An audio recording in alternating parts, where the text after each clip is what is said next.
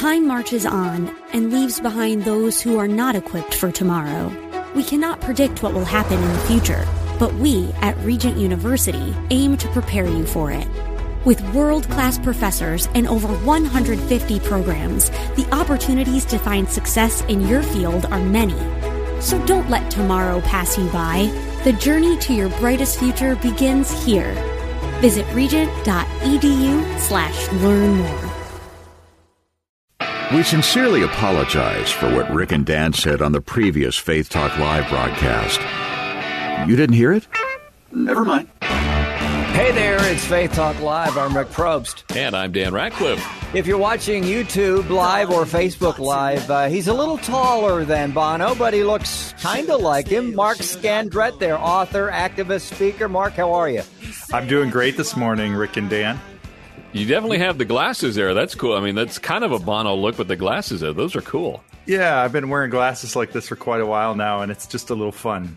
And how awesome is it now? We I brought this up before we went live, right? And so he reminded us that he's just a little bit taller than Bono, but he said when he was in London and had a cowboy hat on, which sounds cool, right? Uh, people yeah. thought he was Bono. So you didn't try to uh, change their minds, did you? No, I think uh, I mean I'm a foot taller and the wrong accent. well, it's good to have you. Thank you so much for joining us from uh, San Francisco. We we appreciate you. Uh, you you've sparked our interest here on this book. Your latest book is called The Ninefold Path of Jesus: Hidden Wisdom of the Beatitudes. Just when we thought we'd heard it all about the Beatitudes, here you pull some new stuff out. So, first of all, well, where did you get the idea uh, for the book? Yeah, well, I've been, uh, you know, my passion is helping people apply the teachings of Christ to the messy details of everyday life. And um, one of my mentors, Dallas Willard, used to say, "The Sermon on the Mount is is the curriculum for Christ likeness. It's the closest thing we have to a guidebook for how to live in the reality that Jesus lived and taught about the kingdom of God." And uh, back in about 2015, uh, some friends of mine in, in London said, We want to do a project around the Beatitudes called Nine Beats. And we think that a new generation in the 21st century who often feel like Christianity is irrelevant or even toxic, we want to give them a fresh perspective on, on the way of Jesus. And I said, I'm in, I love it. But um, they said, you know, how can we how can we help people see, like look at the beatitudes? There's things about peacemaking and humility and justice. Um, a lot of people don't know that uh, that that's that, that, this is the foundation of of Christianity. Um, you know these things, and um, as we were talking about and brainstorming, I I thought about an experience I'd had years earlier uh, when I was a young pastor uh, after my first book came out, a Zen priest contacted me and said, "I'm uh, I'm wondering if I'd be welcome in your meetings." He said, "When I was a teenager, I had a Jesus experience." But um, I had some painful experiences with church. And so I ended up as a Zen Buddhist priest. And he said, But when I sit and meditate, I hear Jesus calling to me, and I don't know what to do about that. Hmm. And so we became fast friends. And I remember on our, our second walk together, uh, I said, Shinko, I'm not that familiar with faith traditions outside my own. When you wake up in the morning, what do you want to do and be? And in about four minutes, he gave me the Four Noble Truths and something called the Eightfold Path. And I was impressed with how clear and concise the vision that he was pursuing was. And then Shinko turns to me and he says, uh, Mark, you identify as a follower of Jesus. When you get up in the morning, what do you seek to do and be? And I was a little, um, I gave him an answer, but it wasn't fully satisfying to me. I said, I want to love God and love my neighbor as myself, but it wasn't very, it was kind of 30,000 feet. And, um, at that point, I was like, I, I need to develop a clearer vision of the Jesus way. And Jesus was clear about his vision for, for a new way of life, and it's in the Sermon on the Mount.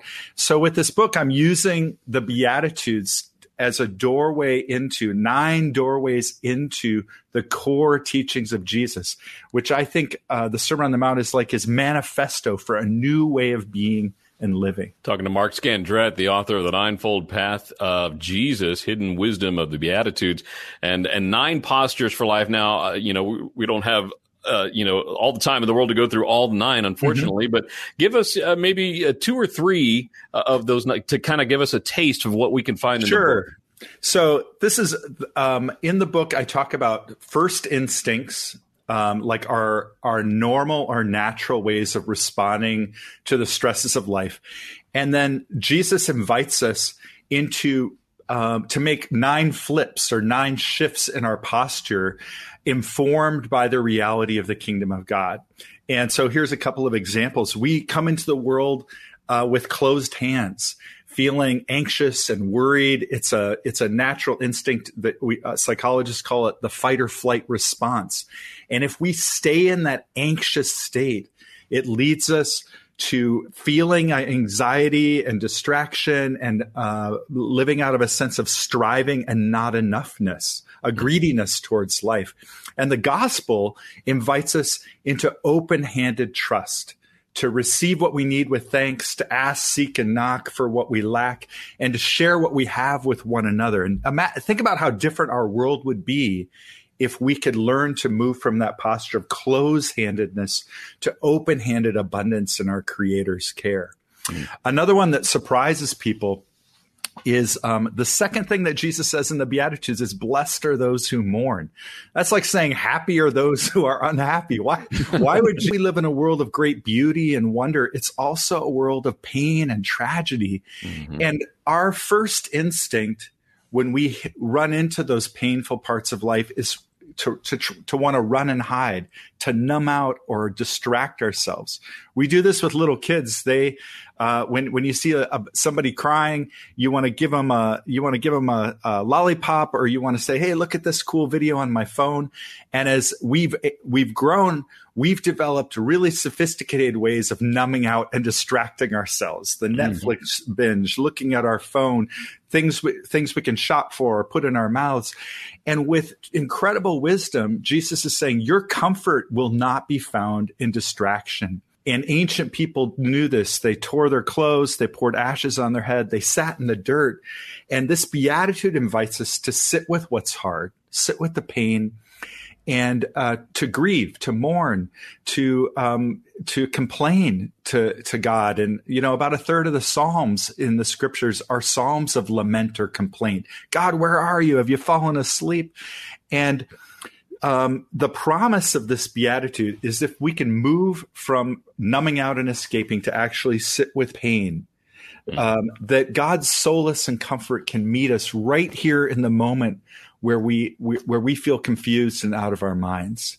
It's a peace that can come to us that's beyond understanding. Mark Scandrette, uh, the book is called The Ninefold Path of Jesus, Hidden Wisdom of the Beatitudes. Hey, thanks for busting my chops on the whole uh, not wanting to mourn and uh, and binging on Netflix.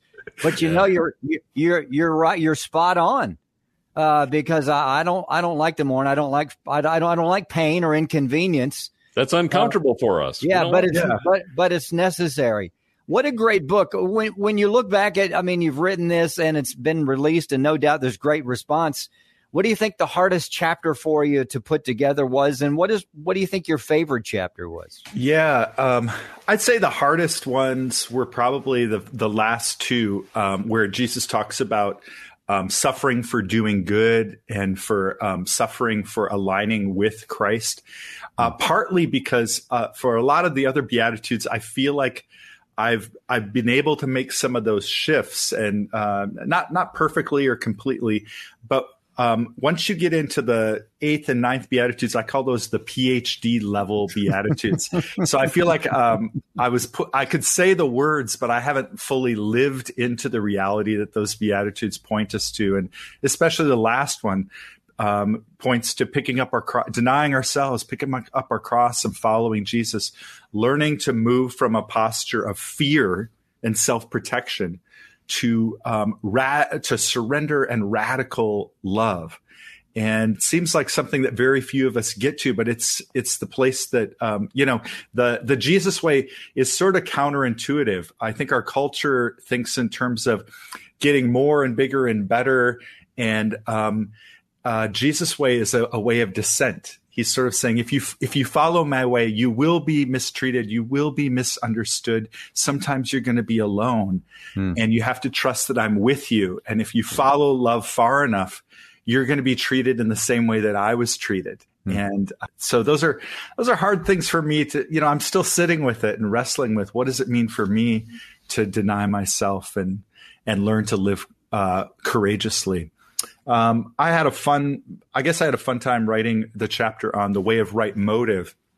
Uh, vulnerability is a is a big part of the work that I uh, I do. I, I run these labs where I invite people to be really honest with God and honest with themselves, and then to, with the support of the group, take on practices that can help us live in kingdom reality. Um, in fact, our most popular one is called the Ninefold Path, and it's uh, it's a it's a really great lab that we also developed a curriculum around, and um, so I think that you know authenticity is really one of the beginning doorways to the spiritual journey. If we can't be honest with ourselves or uh, allow God to see us for who we, we are, we're not going to get very far in our, our healing or progress in a life with God. And so it was, it was fun to fun to explore that a bit in the book.